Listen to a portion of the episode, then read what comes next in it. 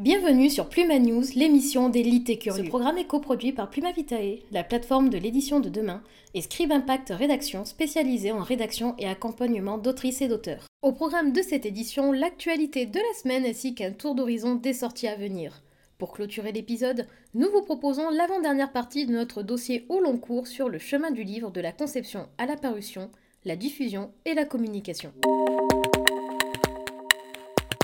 Il y a quelques épisodes de cela, le dossier avait porté sur le défi d'écriture qu'est le NaNoWriMo. Pluma Vitae a le plaisir de vous annoncer la création d'un défi d'écriture et de publication. 365 jours pour écrire et auto-publier un livre. Le principe du défi est simple. Rédiger et auto-publier son livre en une année. Avant d'expliquer plus en avant l'organisation de ce défi, sachez qu'il est accessible à toute personne volontaire, y compris les auteurs qui ne font pas partie de Pluma Vitae. Le défi commence dès le 1er mai 2022. Le défi s'organise ainsi. Les dates indiquées seront confirmées durant l'événement et ne sont présentées ici qu'à titre indicatif. Du 1er mai au 20 mai, la préparation du projet et la construction de votre univers. Du 21 mai au 29 juin, la rédaction du premier G.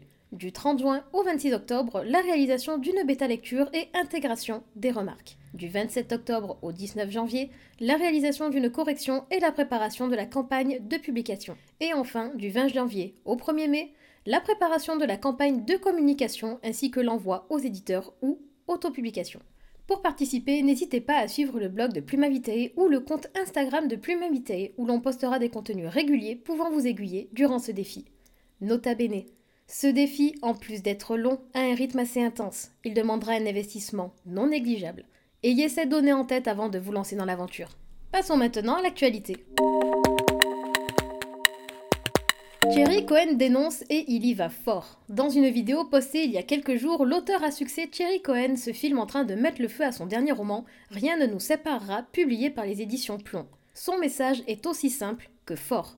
Dénoncer le laxisme, l'hypocrisie et le non-professionnalisme de la maison d'édition Plomb. Alors qu'elle avait déjà fait un travail de mauvaise qualité pour ses deux précédents romans, Thierry Cohen a pourtant décidé de faire confiance à la maison et en sa nouvelle directrice générale Cécile Toulouse.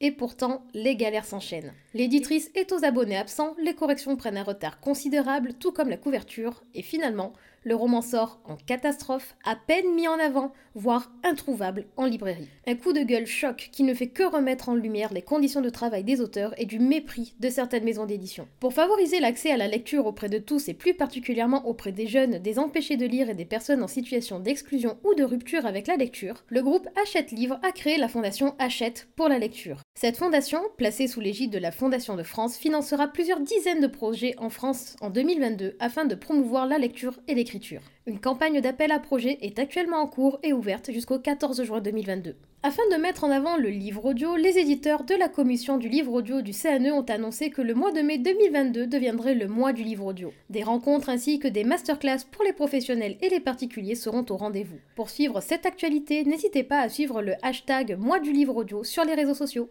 L'auteur mondialement connu de science-fiction Valerio Evangelisti est décédé à l'âge de 69 ans. Son texte, le roman de Nostradamus ainsi que Nicolas Emmerich, Inquisiteur, ont tous les deux été des best-sellers. Le livre audio, ça fonctionne vraiment? Eh bien oui. C'est même le format favori des lecteurs qui lisent moins de 5 livres par an.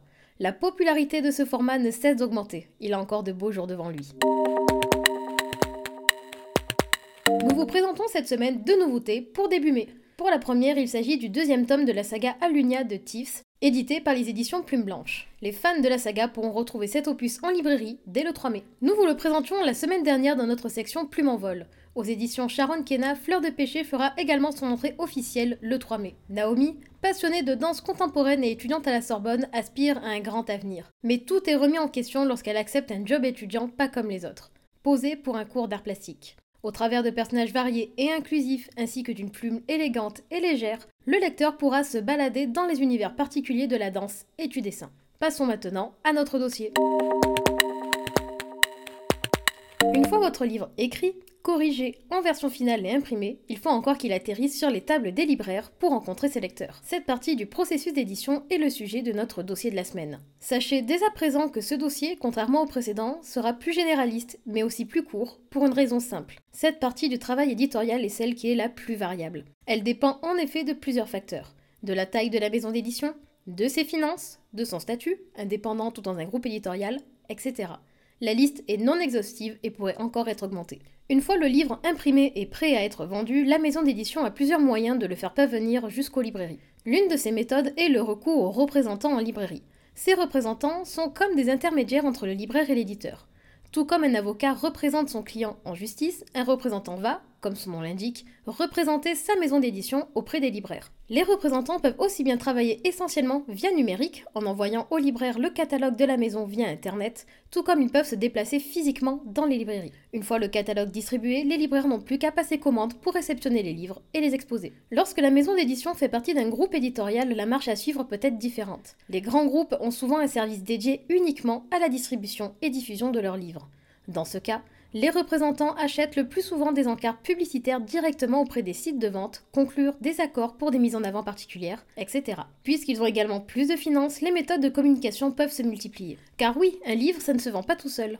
Pour augmenter les chances de vente et d'exposition en librairie, certaines maisons d'édition n'hésitent pas à voir grand. Organisation de sessions de lecture, rencontres et dédicaces directement en librairie, soirées professionnelles dans les locaux de la maison, les événements possibles n'ont de limite que l'imagination des services commerciaux et communication. Toujours dans ces démarches de promotion, les maisons peuvent aussi opter pour le recours aux services et dossiers de presse. Qu'est-ce que tout cela? Un dossier de presse, c'est un dossier dédié à la presse concernant un événement particulier. Le but du dossier de presse est de présenter aux journalistes et aux autres acteurs des médias l'événement, dans le cas du monde littéraire, une sortie de livre par exemple, en détaillant pour qu'ils puissent, s'ils le souhaitent, en écrire un papier. On désigne par service presse un produit envoyé à un journaliste ou autre acteur des médias, association, chroniqueur, libraire, etc., afin que le professionnel visé puisse tester le produit entièrement pour en faire une revue. Dans le cas d'un livre, lire le livre pour, si l'on est libraire, le mettre en vente, si l'on est chroniqueur, en faire une critique. Pour les sorties littéraires, les services presse sont souvent envoyés avec un dossier de presse ou, au minimum, une intention de communication. À notre ère du numérique, de nouveaux biais de communication pour les éditeurs ont fleuri. La communication sur les réseaux sociaux. Et attention à chaque réseau son fonctionnement. Si Instagram met plus l'accent sur l'esthétique, les annonces, mais aussi le conseil, d'autres réseaux comme TikTok permettent de montrer autre chose. Il n'est pas rare de voir des services de communication de grandes maisons adapter des trends à l'univers de la littérature. Pour toutes ces démarches, quoi qu'il en soit, le but est le même faire en sorte que le livre rencontre sa cible, les lecteurs. Maintenant, la chaîne du livre, dans ses grandes lignes, n'est plus si obscure que cela pour vous. Et pourtant, une question demeure. Et si on ne passe pas par l'édition traditionnelle? Et si on décide de s'auto-éditer, comment ça se passe? Et puis d'abord, c'est quoi l'auto-édition? Ces réponses seront au rendez-vous pour le dernier numéro de ce dossier au long cours sur le livre, de sa conception à sa parution. Merci d'avoir écouté cette édition de Pluma News. Nous vous donnons rendez-vous tous les mercredis à 18h. Si cette émission vous a plu, n'hésitez pas à en parler autour de vous et à la partager. À la semaine prochaine!